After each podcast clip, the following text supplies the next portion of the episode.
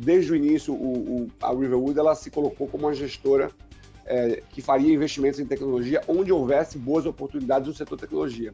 A gente terminou é, focando é, nos Estados Unidos e na, no Brasil e na América Latina por uma questão do, dos próprios sócios uh, serem daqui. Né? Eu sou, sou, brasileiro e o Francisco é argentino.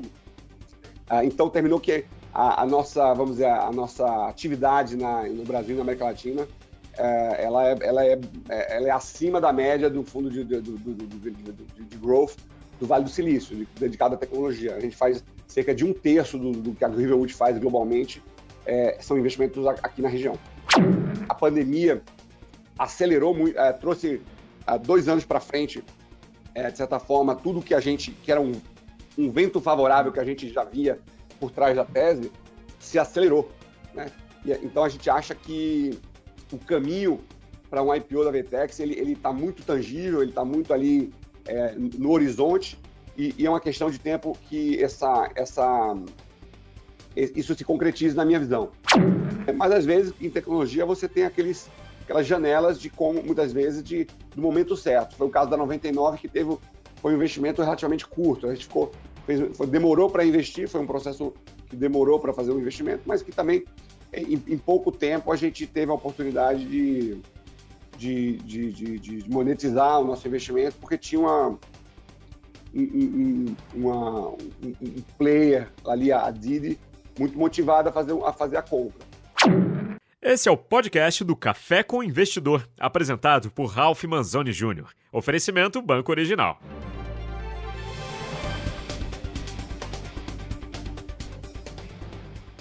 Olá, bem-vindo ao Café com o Investidor. Ele foi um dos investidores da 99, o primeiro unicórnio brasileiro.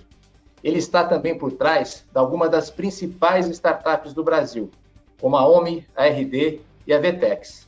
O valor do seu cheque não é pequeno, afinal ele é considerado um fundo de growth. Eu converso hoje com Joaquim Lima, sócio da Riverwood Capital. Joaquim, muito obrigado por participar do Café com o Investidor. Rafa, obrigado pelo convite. Prazer. Joaquim, então me conta, é, como surgiu a Riverwood Capital? A Riverwood surgiu em 2008, uh, um pouco antes da, da crise lá da, das hipotecas americanas, quando um grupo de, de investidores americanos é, queria é, criar uma, uma, firma que não fosse uma outra firma de private equity e também não fosse uma, uma outra firma de venture capital, mas que fosse focada em empresas de tecnologia, apoiar empresas de tecnologia que já fossem negócios que já tinham passado do, da fase de venture e estavam em, em alto crescimento, ou seja, com o desafio de, de realmente buscar uma escalabilidade maior, que é algo que é central em toda empresa de tecnologia, buscar a escala. E então surgiu com a, a, a complementaridade de, de, sócios que, que eu tenho, que têm eh, experiências em, em, em, escalar negócios de tecnologia, ou seja, como empreendedores, é, como é, profissionais de mercado de capitais e como investidores de, de, nesse estágio é, que as empresas se encontram, que é justamente um ponto de inflexão onde a escalabilidade passa a ser muito importante. Mas eles surgiram a partir da KKR, esses investidores antes estavam na KKR, aí eles resolveram sair para criar a Road Capital? Isso, a KKR, quando no começo ela também era uma, uma, firma pequena, né? Você tinha um grupo de pessoas ali que começou a KKR, o Henry Kravis e etc. E é, eles é, eram, eram, especializados em, em, em, compras alavancadas, em LBOs, né? E, e eles é, a, a, o, o, que, o que se demanda do, do, do investidor quando é um, um investimento mais já mais maduro é diferente. Existe uma engenharia financeira por trás nos Estados Unidos, aqui no Brasil menos porque o uso de alavancagem não é tão, não é tão prevalente, é, mas é, o, a, o skill set que a gente, que a gente tem como, como, como um todo era esses, investidores, os meus sócios, eles estavam, eles eram os, alguns dos primeiros profissionais de investimento da KKR no grupo de tecnologia. A KKR fazia vários setores, mas tinha um grupo dedicado à tecnologia, quando ainda é, muitos desses fundos maiores de private equity não estavam fazendo, uh, não estavam dedicando, não tinham um time dedicado à tecnologia. Mas aí eles saíram para começar a Riverwood e se juntaram com um time de profissionais que tinham escalado uma, uma, uma empresa chamada Flextronics. E com a Flextronics, eles, é, essa combinação de operações, de roadmap de produto eles viram muitas coisas que era na confluência de software com hardware, com, com, é, com componentes. Uh, então, é realmente uma, um, um, panorama bem, bem amplo do que é o setor de tecnologia, que, que é também um, um aspecto que a gente é, busca é, na, nosso, na maneira de investir. A gente tem um conceito de 360 Investor, que é um investidor que é, vai se especializando ao longo do tempo em determinados segmentos do espectro de tecnologia, ou seja, fintech, health tech, mas ele também é, tem essa amplitude, porque em growth, ah, diferentemente de venture capital, onde ah, você está no começo da empresa, você tem que ter é, os ter passado por, pelos mesmos desafios ou, da, da, da, de escalar um negócio. E os desafios desses, dessas empresas muitas vezes são comuns a uma empresa de, uma, de, de um aplicativo de, de, de ride-hailing como a 99 ou uma empresa de software. Tem, existem uma série de coisas comuns e, obviamente, coisas mais específicas em cada empresa. Joaquim, me explica, o, Riverwood é um fundo americano, é, ele, mas atua também na América Latina. Você tem um fundo global com mandato para investir no mundo inteiro ou você tem fundos específicos para investir na região? Não, o fundo da Riverwood é um fundo global, é um fundo de growth flag, é flagship que é a mesma, o mesmo capital que vai para, para investimentos nos Estados Unidos sai do mesmo fundo que vem para cá. Então, de certa forma, o critério de investimento ele é, ele é comum. Né? Então, você tem ali uma, uma certa disputa, uma, mas uma disputa sadia por, por achar os melhores investimentos em, em, em vários mercados. É, o mercado americano, até pela, pelo tamanho do mercado, é o maior mercado. Uh, e a gente tem conseguido, é, desde o início, o, o, a Riverwood ela se colocou como uma gestora é, que faria investimentos em tecnologia onde houvesse boas oportunidades no setor tecnologia. A gente terminou é, focando é, nos Estados Unidos e na, no Brasil e na América Latina por uma questão do, dos próprios sócios uh, serem daqui. Né? Eu sou, sou, brasileiro e o Francisco é argentino. Uh, então terminou que a, a, nossa, vamos dizer, a nossa atividade na, no Brasil e na América Latina é, ela, é, ela, é, ela é acima da média do fundo de, de, de, de growth do Vale do Silício, dedicado à tecnologia. A gente faz cerca de um terço do, do que a Riverwood faz globalmente, é, são investimentos aqui na região. Quanto vocês já investiram? Você tem ideia de quantos fundos foram captados e quanto é o total? Sim, a gente, a gente hoje está tá investindo no nosso terceiro fundo. É, a gente, é, o primeiro fundo era fundo de 2010 de 800 milhões de dólares. O fundo, o fundo, o segundo fundo que terminou de ser investido no ano passado, ele era um fundo de 1 bi 250 de dólar. É, e o, o, atual é um fundo, é, o fundo terceiro é, que a gente ativou no ano passado. É um fundo que está girando em torno de 1,4, 1,5 milhão de dólares, bilhão de dólares. Bilhão de dólares. E um terço é para a América Latina. Então, é algo é. em torno de 500, 600 milhões de dólares você investe na América Latina. É, 500 milhões de dólares na América Latina, perfeitamente. E qual que é o tamanho? Quantas startups vocês têm hoje? Ou empresas? Então, hoje... Não dá nem para falar em startups, acho que são empresas de um porte maior. Sim, acho que a, o, tipicamente a gente sempre, é, quando cada fundo desse, o fundo 1 e o fundo 2, eles, eles tiveram entre 22 e 25 empresas na, no portfólio. Né? Tá. É, obviamente, com, com, o ciclo de, de investimento e de, de desinvestimento dos, da, da, da, dos, dos, nossos, das nossas empresas, é, você, é, você tem tipicamente a, a, a, qualquer momento ao entre 30 a 35 empresas ativas, onde a gente está ativamente ajudando a, as, os empreendedores a escalar esses negócios. É, mas tipicamente uma, cada fundo vai ter em torno de ali 25 empresas. Tá? Qual é a tese, Joaquim? É, vocês buscam empresas de que setor? Me parece que é tecnologia, mas dá para se falar de que porte são essas empresas? Como vocês são, são um fundo de growth, eu imagino que essas empresas precisam ter um, um, um patamar de faturamento maior do que startups de fundos como early stage. Sim. É, o, porte varia em função, como eu te falei, tecnologia é bem amplo. Você tem desde empresas de serviços a empresas de, de é, plataforma como marketplace ou de software. Uh, eu diria que é, a, o tamanho da, das empresas vai variar em função de, de onde, onde ela cai nesse segmento. Um, mas, em geral, o, vamos dizer, a, a questão comum em todos eles é que são negócios que já têm um, um determinado mercado ou produto já é, definido, né? E, e já tem uma, um negócio que, é, é, que está provado no sentido de que a, a, a empresa ela, ela, ela já está, ela, ela não tem mais aquela, aquela dúvida de se provar o, o, qual que é o market fit ou o product fit, aquela incerteza para quem ele vai vender ou se aquele mercado existe ou vai comprar aquele produto. Então, o comum é que já existem é, data points ou elementos na, no, na, na, gestão do negócio que aquela empresa já está, é, é, vamos dizer, com essa, com essa fase da, da, do começo da, do, de empreender para trás uh, e, e, ela está se deparando com outros, outros problemas, outras dificuldades, outros, outros desafios.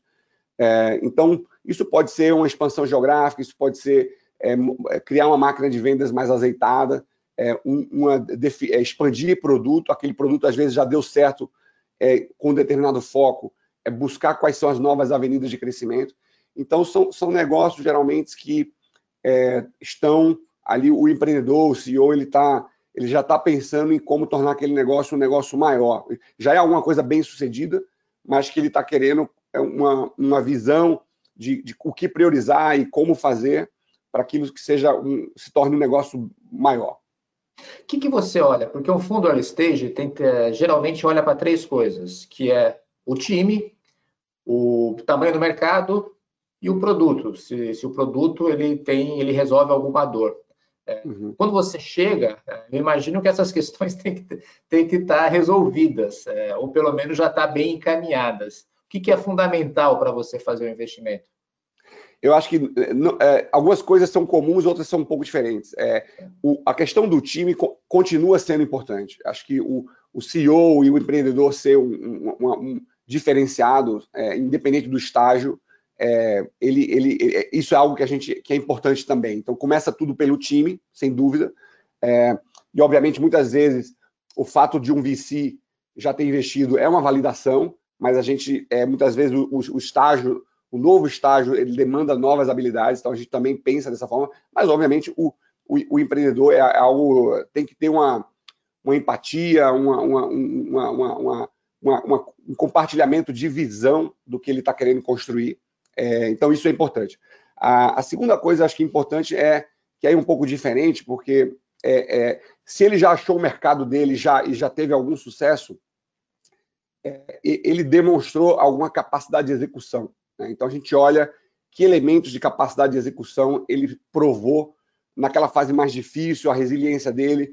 Então isso, isso se, mostra, se demonstra em, é, em, em, em, KPIs de cada de, determinado segmento que a gente olha é, e faz, um, de certa forma, um benchmark com coisas que é, no, do, mesmo segmento em outros mercados, nos Estados Unidos, na Europa, na Ásia, que a gente conhece. É, e então, essa questão da capacidade de execução, é, que se mostra, em, de certa forma, se traduz em tração, é, tração na, na, velocidade de crescimento, na, na, na habilidade de, de, de, de mudar, é, ver um produto de uma forma diferente. Então, isso é importante. E a, e a terceira, é, que não é, é, é, tão importante quanto, eu diria, é a, é a, a dinâmica, de, dinâmica de competição. Né? Então, aquele empreendedor ele pode ser muito bom ele também tem uma capacidade de execução importante, é, relevante, é, que a gente acha que é admirável, é, mas tem uma, uma, dinâmica de competição que envolve, às vezes, é, grandes big techs, às vezes envolve um, um ambiente mais é, competitivo, mais acirrado, que vai demandar mais capital. Então, essa, essa dinâmica competitiva, obviamente, quando a gente investe numa empresa de um determinado segmento, e a gente avalia a capacidade, a, a, dinâmica de competição. Se a gente investiu, é porque a gente acha que aquele empreendedor, mesmo com aquela dinâmica de competição, vai vencer porque ele tem a capacidade de execução e ele, e ele é diferenciado.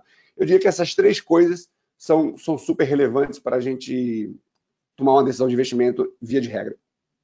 O seu cheque também tem um valor maior, afinal você entra em rodadas que são séries B, C ou até D, eu imagino. É, qual é a média de cheques de vocês? Então, a gente investe é, é, bem também amplo. Eu, eu, diria que aqui no Brasil, na América Latina, a média ela é, ela é, mais baixa, até pela questão cambial. Do, às vezes as empresas já estão no estágio provado, mas a, é, as empresas têm receita em reais. Então a gente é mais flexível quanto ao cheque. né? Então, é, a gente começa desde tipicamente 20 milhões de dólares. É, a gente também já fez exceções para empresas que a gente achavam que eram excepcionais, onde a gente fez um primeiro cheque de 10 com uma opção ou, ou uma possibilidade de investir mais, mais 10, mas tipicamente a gente gosta, a gente tem esse mínimo de 20 milhões, hoje, onde a gente pode começar a partir daí, 10, 10 mais 10 ou, ou 20. E aí, a partir daí, o, o, a gente reserva muito capital para que aquela empresa que, tá, que vai muito bem, ou que ou mesmo que está passando por alguma dificuldade, para que nunca falte capital. Então, existe muito uh, reserva para follow-on capital uh, nos, nossos, uh, nos nossos investimentos, até porque a, a, nossa carteira ela termina sendo mais concentrada. Então, na média, a gente vai ter até é, quando a, o ciclo completo do investimento nosso, ele pode ter empresas onde a gente começou com 20 e terminou com 50, ou começou com 30 e terminou com 60. Aí vai variar muito de cada, cada situação. Me fala um pouquinho do seu portfólio. Eu citei na, na apresentação empresas que vocês investem hoje, como a OMI, como a RD e como a VTEX. Me fala assim, vamos pegar a OMI, assim, qual é o racional por trás do investimento da OMI que vocês fizeram? Então, a missão da OMI é, sempre foi de, de é, é, tornar mais eficiente e ajudar as pequenas e médias empresas do Brasil é, a ter um, um, um, custo de você de você operar, ou seja, você ter aquelas funções, é, é, vamos dizer, básicas de gestão, como a contabilidade, o fiscal, a, a gestão financeira, que é o cerne de um, de um, de um RP, é, é, de um RP que, é, que muitas vezes torna a, aquela empresa mais formal e mais eficiente, é tornar essa, essa, essa jornada dele é mais simples, mais simples e mais menos custosa do que um RP dinossáurico, é, que seja é, um dinossauro, que seja uma, é, que, que, tá, que é mais é, legado e que não evoluiu com o tempo. Então, só, só interrompendo um pouquinho, você está usando as palavras da campanha de propaganda dele aí, RP dinossáurico. Eu acho a campanha excepcional e ela reflete um pouco a, a visão do Marcelo de, o, é, do, do, tamanho do mercado que existe e da forma que ele está encarando o, essa competição, da, essa dinâmica de competição. Eu acho é. que a, a, dinâmica de competição ela, ela, ela, vai, ela vai provar que o, o melhor produto, a melhor, a melhor maneira de distribuir o produto, e obviamente o empreendedor vai, vai vencer. Então a gente acredita que o Marcelo tem todas essas características dentro desse critério, desses três critérios que eu te falei, então a gente está muito animado com esse investimento. A gente acha que a empresa tem muita, tem um, tem um, tem um futuro muito promissor pela frente aí, de consolidar esse mercado. Tá. É, o Marcelo que você citou é o Marcelo Lombardo, que é o fundador e CEO da OMI, correto, não? Exatamente, é o Marcelo é, Lombardo. E, e, a, e a Vetex, que é uma empresa é, que é brasileira, mas está se expandindo internacionalmente, tem uma presença internacional bastante grande. É, por que, que vocês investiram nela?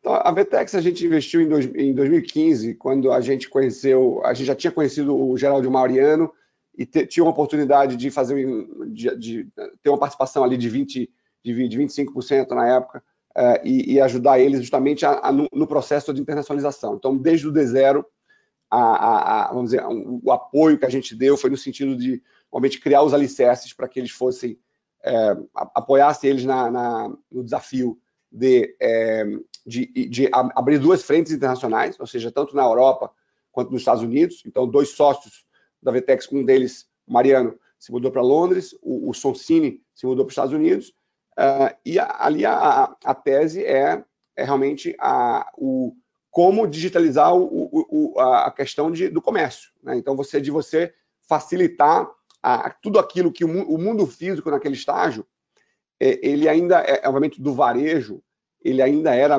muito maior que o mundo que estava ali na, na, no e-commerce. É, naquele mesmo ano, em 2015, você teve o IPO da Shopify, é, um IPO que foi um IPO de um bilhão e meio de dólares. É, então, a gente, há cinco anos atrás, a gente investiu numa, numa empresa que, é, como a Vetex, que seria uma, de certa forma, uma Shopify que nasceu no Brasil. A Shopify nasceu no Canadá e, e, se, global, e se tornou uma empresa global a gente acreditou que o produto da Vetex e, e sobretudo, o time tinha a, a, a gana e, e a, a, ambição de realmente fazer isso e, e, de ser uma empresa internacional, global. Eles estão muito bem nesse caminho. Eles, eles, eles é, depois de, de, de entrarem é, na Europa, onde você, na verdade, é uma federação de, de países, então hoje tem cada, cada país tem um country manager, é, o grande desafio é você é, dominar os Estados Unidos, então entrar nos Estados Unidos e, e, ser relevante no mercado americano. Então esse é o desafio atual da Vetex, eles estão fazendo isso, levantaram capital adicional ano passado para escalar nos Estados Unidos e estão fazendo contratações importantes é, é no mercado americano para vencer essa, essa, esse desafio. É, e a gente acredita muito que eles vão, vão, vão é, acho que até a, a pandemia acelerou muito, é, trouxe dois anos para frente, de certa forma, tudo que a gente, que era um, um vento favorável que a gente já via por trás da tese, se acelerou. Né? E, então a gente acha que o caminho para um IPO da Vetex ele está muito tangível, ele está muito ali é, no horizonte e, e, é uma questão de tempo que essa, essa, isso se concretize na minha visão. Tá. Você citou a pandemia. É, de que maneira a, Riverwood Capital agiu durante a pandemia? É, quais foram, qual foi o playbook que você é, recomendou para as empresas que vocês investem? Perfeito.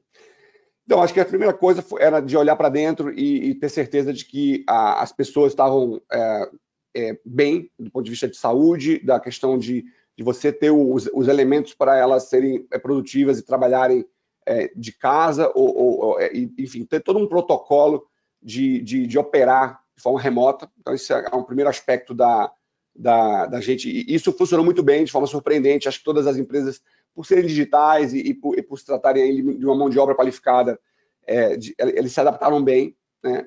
É, então, isso é o primeiro aspecto. O segundo aspecto foi tentar entender, isso falando mais da, da, das empresas que a gente já tinha, é, já tinha investido, depois eu falo das, do, do, que a tá. gente estava, do processo de investimento.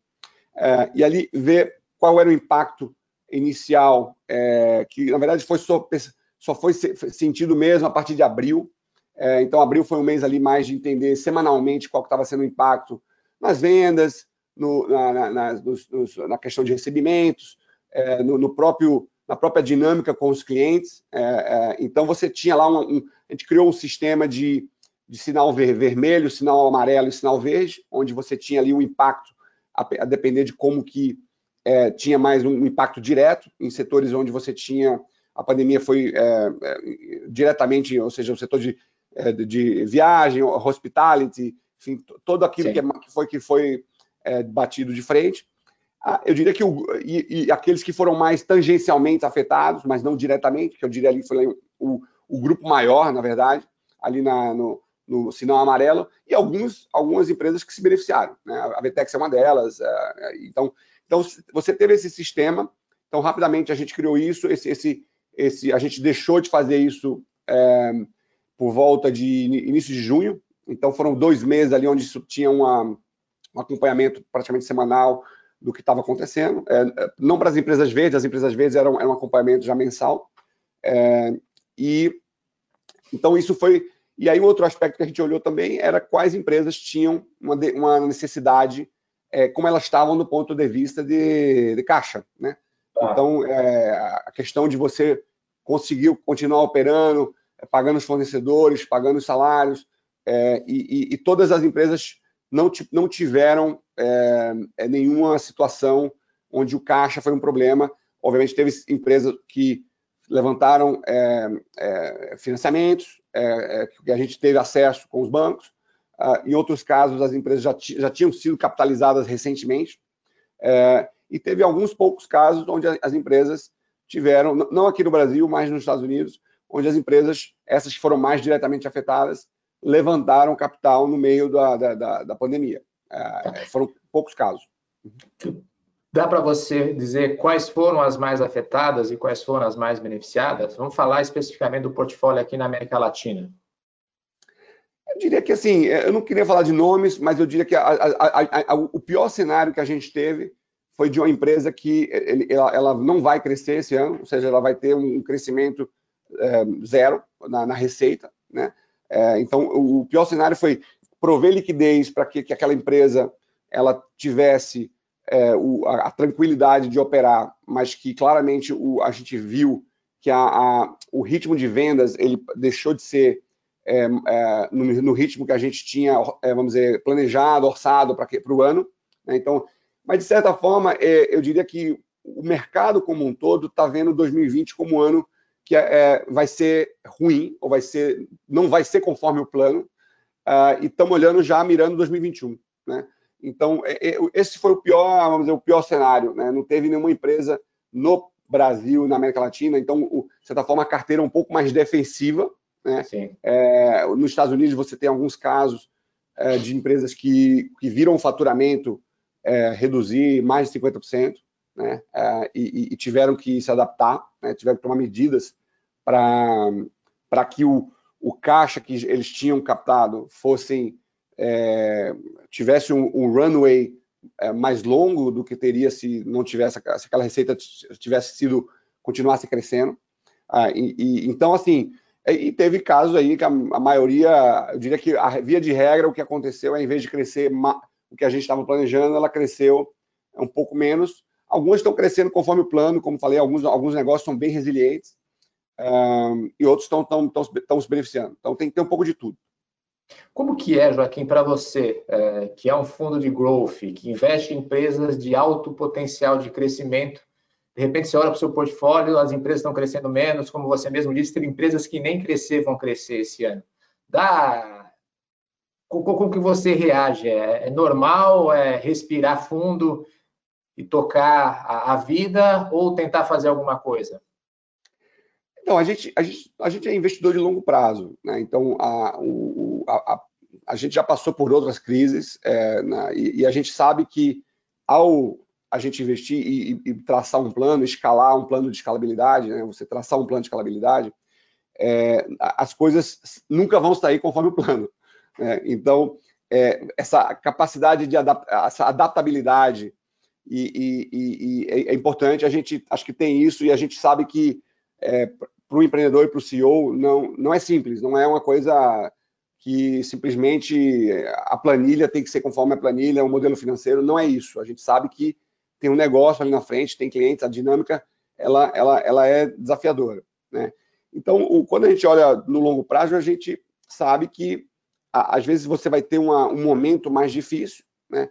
Uh, teve a crise financeira lá atrás, que foi uma crise de de liquidez, de precificação de ativos, é, onde teve também dificuldade. Algumas empresas é, tiveram dificuldades.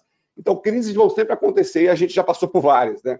Então, o nosso, o nosso mindset é de você é, enfim, ser uma, uma, uma, pessoa com quem discutir com, através do conselho, através de outros investidores que estão ali participando com a gente, ser, é, responder com serenidade é, para que aquilo a, a, a gente tome as decisões certas naquele momento, porque é, nenhuma crise ela, ela, ela se perpetua para sempre. Ela, você, as, as empresas é, vão eventualmente se adaptar a uma nova realidade.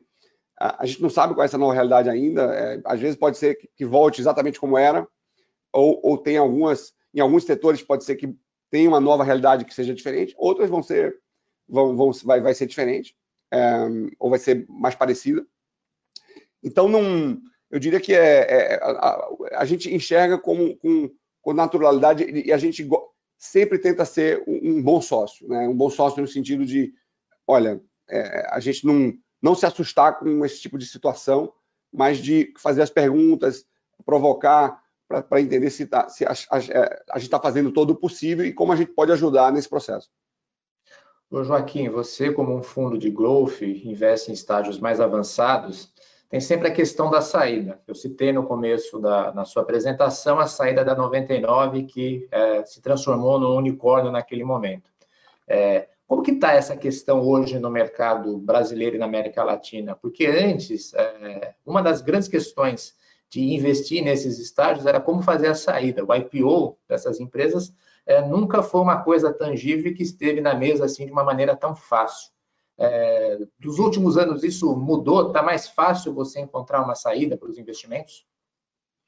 Então, acho que a Urgel tem, tem, tem, mais ou menos 10 anos, né? É, a gente está aqui nessa, é, no Brasil há um pouco mais, por volta de 10 anos. Eu acho que o cenário para saídas, é, em geral, para empresas de tecnologia, ele melhorou muito, na verdade, independente da pandemia. Eu acho que é, mudou porque a tecnologia hoje ela permeia todos os setores. Né? Então, é, desde é, é, a, a, a, medida que, que, as, que as empresas é, investidas, em, em, isso em vários momentos, né, estágios, elas estão criando algo que tem valor, é, ou seja, estão resolvendo um problema e estão criando o que eu chamo de escassez, ou seja, estão é, é, crescendo, estão escalando. É, se a empresa tem um, algum valor é, para alguém, é, seja um. Pode ser para um. A, empresas que vão para o IPO, obviamente, são uma, uma minoria que, que, que, que tiveram tamanho e, e, e, acharam um, um caminho para se perpetuar em termos de é, alavanca de crescimento. Ah, mas existem vários tipos de saídas. Você, é, às vezes, uma empresa tem um produto que ele vai ser muito uh, importante para um estratégico, um estratégico nacional, uh, uma outra empresa nacional maior, uma, uma, uma empresa internacional que está querendo entrar no Brasil. Então, é, à medida que a empresa ela está resolvendo um problema e está tendo, é, vamos dizer, aderência, ou seja, crescendo, tem, uma, tem um valor para alguém, é, a saída é algo que praticamente é uma coisa que acontece naturalmente. Né? O que a gente a busca é justamente um empreendedor que, dentro daquele segmento, é, vai ter capacidade de execução e, dentro da, da dinâmica de competição daquele mercado, vai saber é, conduzir a, a, startup ou a empresa para aquele caminho que é o caminho é, de você criar valor. Né? Se você está criando valor para o teu cliente, é, você deveria estar tá criando valor para o seu acionista e potencialmente para um novo acionista, seja ele um investidor Sim. de bolsa ou um novo dono, né? Então essa, essa, essas coisas elas são todas interligadas, mas tudo parte do, da, das decisões que o, o, empreendedor, o CEO toma é, nessa, nessa, jornada de escalar um negócio. Tá? Você pode me dar exemplo? Além da 99, vocês tiveram outras saídas? E as saídas foram quais? Foram venda para um controlador estratégico? Foi em bolsa? Então, a gente teve a venda da. A gente teve outra saída, sim. A gente é, teve a, venda da, da Log Data Centers, foi uma empresa que a gente investiu em 2011 e, e é, foi é, vendida para a Equinix. Então, a Equinix do Brasil hoje é, é, é, é a Log que a gente investiu. então, foi uma saída em 2014.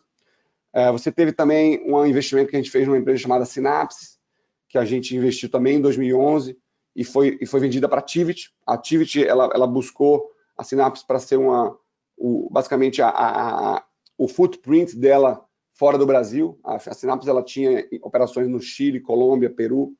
É, e, então foi, foi um pouco a, a Tivit tinha um fundo, tem um fundo por trás, a Apex que, que buscou viu, viu, na Synapse uma, uma, maneira mais rápida de encurtar o, esse crescimento para na, na, região. Né? Você teve uma empresa que nasceu na Argentina, que hoje já é um unicórnio há muitos anos, que é a Globant.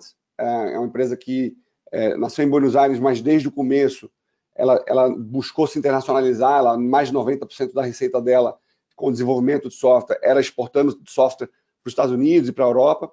É, é uma empresa que fez o IPO em 2014. Hoje ela vale 4 bilhões de dólares na bolsa. Ela está presente em mais de 15 países. Então, é uma empresa definitivamente global. É, e muitas outras empresas estão, estão amadurecendo para dentro desse ciclo. Né? O ciclo de, de investimento nosso, ele, ele varia ali de, de, de, de 5 a, a 7 anos, tipicamente. Né? Tá. É, ele é, um, ele é um, um, um, ciclo que, comparado com o venture, ele é um pouco mais curto, né? É, porque as empresas já estão mais maduras. É, o, o, o, nosso fundo ele é um fundo de 10 anos, então a gente não, se a empresa ela continua crescendo, ela está criando valor, a gente não tem pressa de sair. É, mas às vezes em tecnologia você tem aqueles, aquelas janelas de como muitas vezes de do momento certo. Foi o caso da 99 que teve foi um investimento relativamente curto. A gente ficou fez, foi, demorou para investir, foi um processo que demorou para fazer o investimento, mas que também em, em, pouco tempo a gente teve a oportunidade de, de, de, de, monetizar o nosso investimento porque tinha uma um, uma, um, player ali, a Didi, muito motivado a fazer, a fazer a compra, é, que virou que era o nosso sócio, né? O nosso sócio, tanto no caso da 99, a Didi foi, é, veio no veio para virar um sócio-sócio e depois de um tempo comprou a empresa. A Equinix foi a mesma coisa, ela entrou como sócia na, na mesma época que a gente e depois, depois de um período de quatro anos, ela fez a, quis, quis, quis comprar e quis ter 100% da companhia. Ô Joaquim, para encerrar o capítulo pandemia, é, vocês colocaram o pé no freio nos investimentos ou vocês investiram durante esses meses em que a crise do coronavírus estava mais forte?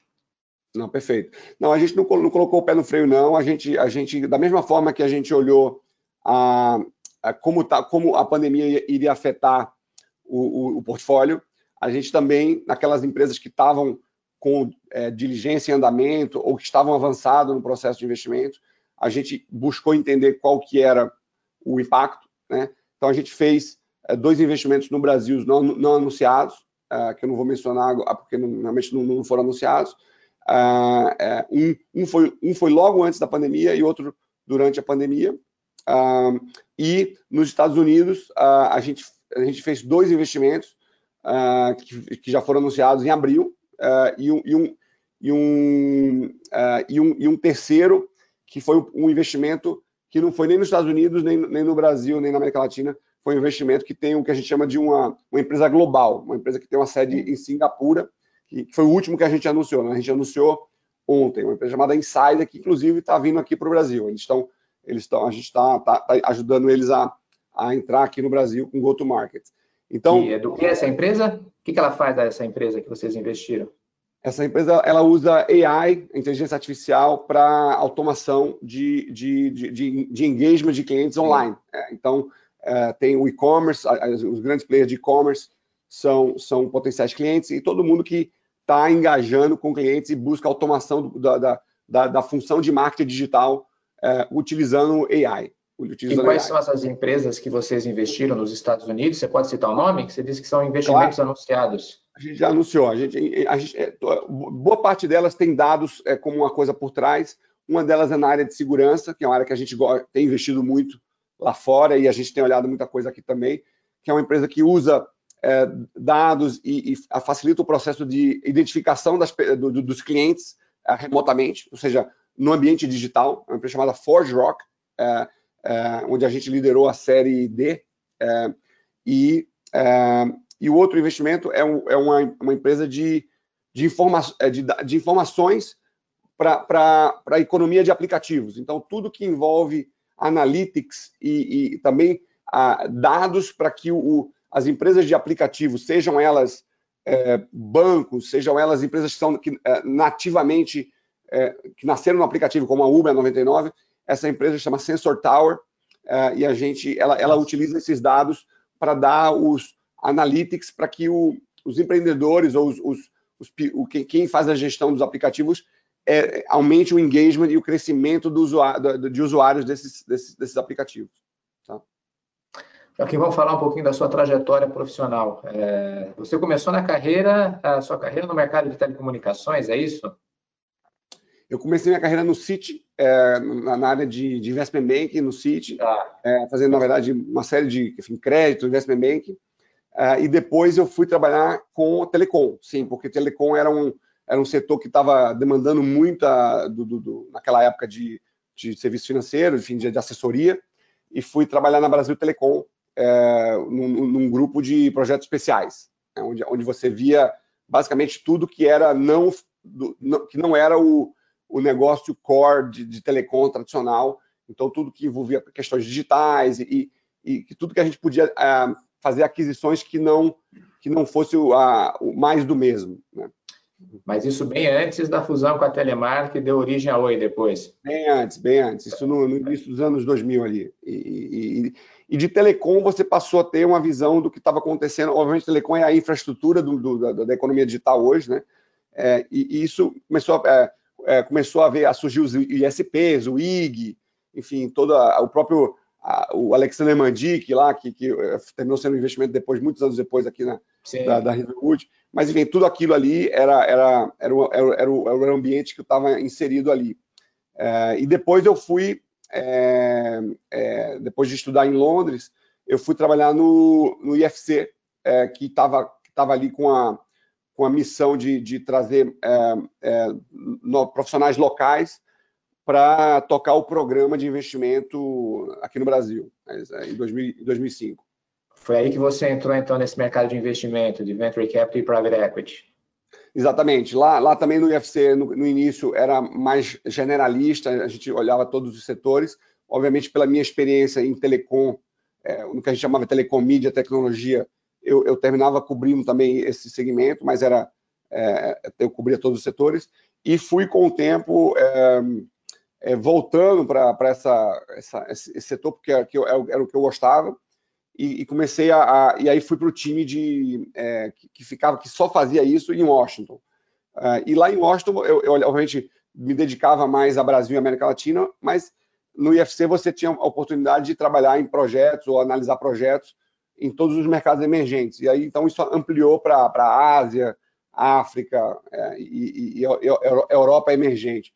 Mas isso me deu uma talvez uma visão mais ampla do que eram as oportunidades em tecnologia é, que estavam acontecendo na Ásia, na China e em outros mercados, é, e, e, aplicar isso para o Brasil. Né?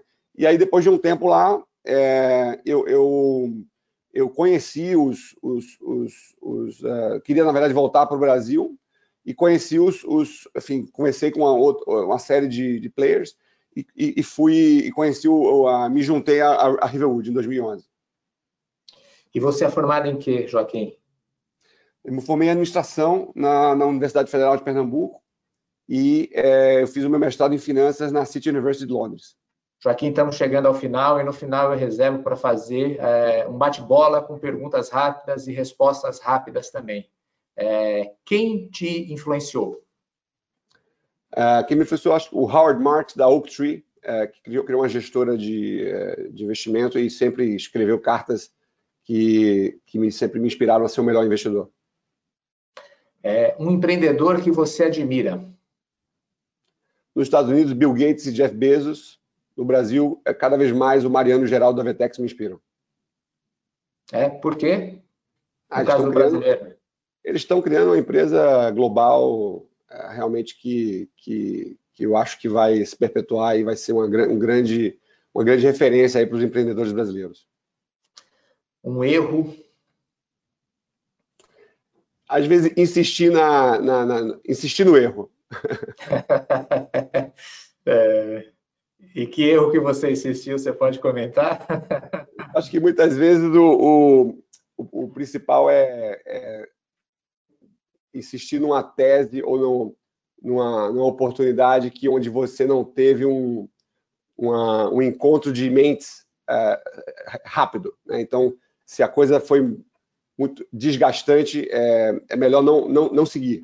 Então, acho que esse é o principal erro. É, as, nas situações onde você compra uma empresa ou investe uma empresa que foi, é, não foi a, a, questão cultural não fluiu, é, eu diria que, em, em, via de regra, o, o outcome não foi o melhor. Tá certo. Não foi o esperado. Um acerto. Ter me juntado à Riverwood. É? Por que foi um acerto? porque eu acho que a, a Riverwood está é, tá conseguindo é, é, fazer sua missão é, de, de, realmente ajudar as, empresas, as empresas a escalarem de uma forma, de uma forma bem, bem interessante. É, um livro? É a Marca da Vitória, do Phil Knight. Acho que é bem interessante esse livro. Eu li e gostei muito. E um hobby? Eu gosto muito de esquiar. Tá? Então eu gosto muito de esquiar e faço isso todo ano com um grupo de amigos aí. Vai conseguir esse ano, no meio da pandemia, ou vai ter que adiar? Eu esquiei antes da pandemia. Antes Meu... da pandemia, mas e agora? Meu... Na próxima temporada você não sabe ainda. Na próxima temporada está em aberto. Tá certo, então. É, Joaquim, muito obrigado aí pela conversa no Café com o Investidor. Obrigado, Ralf. Obrigado pela oportunidade. Este foi o Café com o Investidor. Eu conversei com Joaquim Lima, ele é sócio da Riverwood Capital. Muito obrigado e até o próximo programa. Você ouviu o podcast do Café com Investidor, com a apresentação de Ralph Manzoni Jr. Para assistir nossos programas, acesse o nosso canal no YouTube Neofeed Brasil. Para receber notícias em seu e-mail, acesse o site www.neofeed.com.br e assine a nossa newsletter. Café com Investidor tem o oferecimento de Banco Original.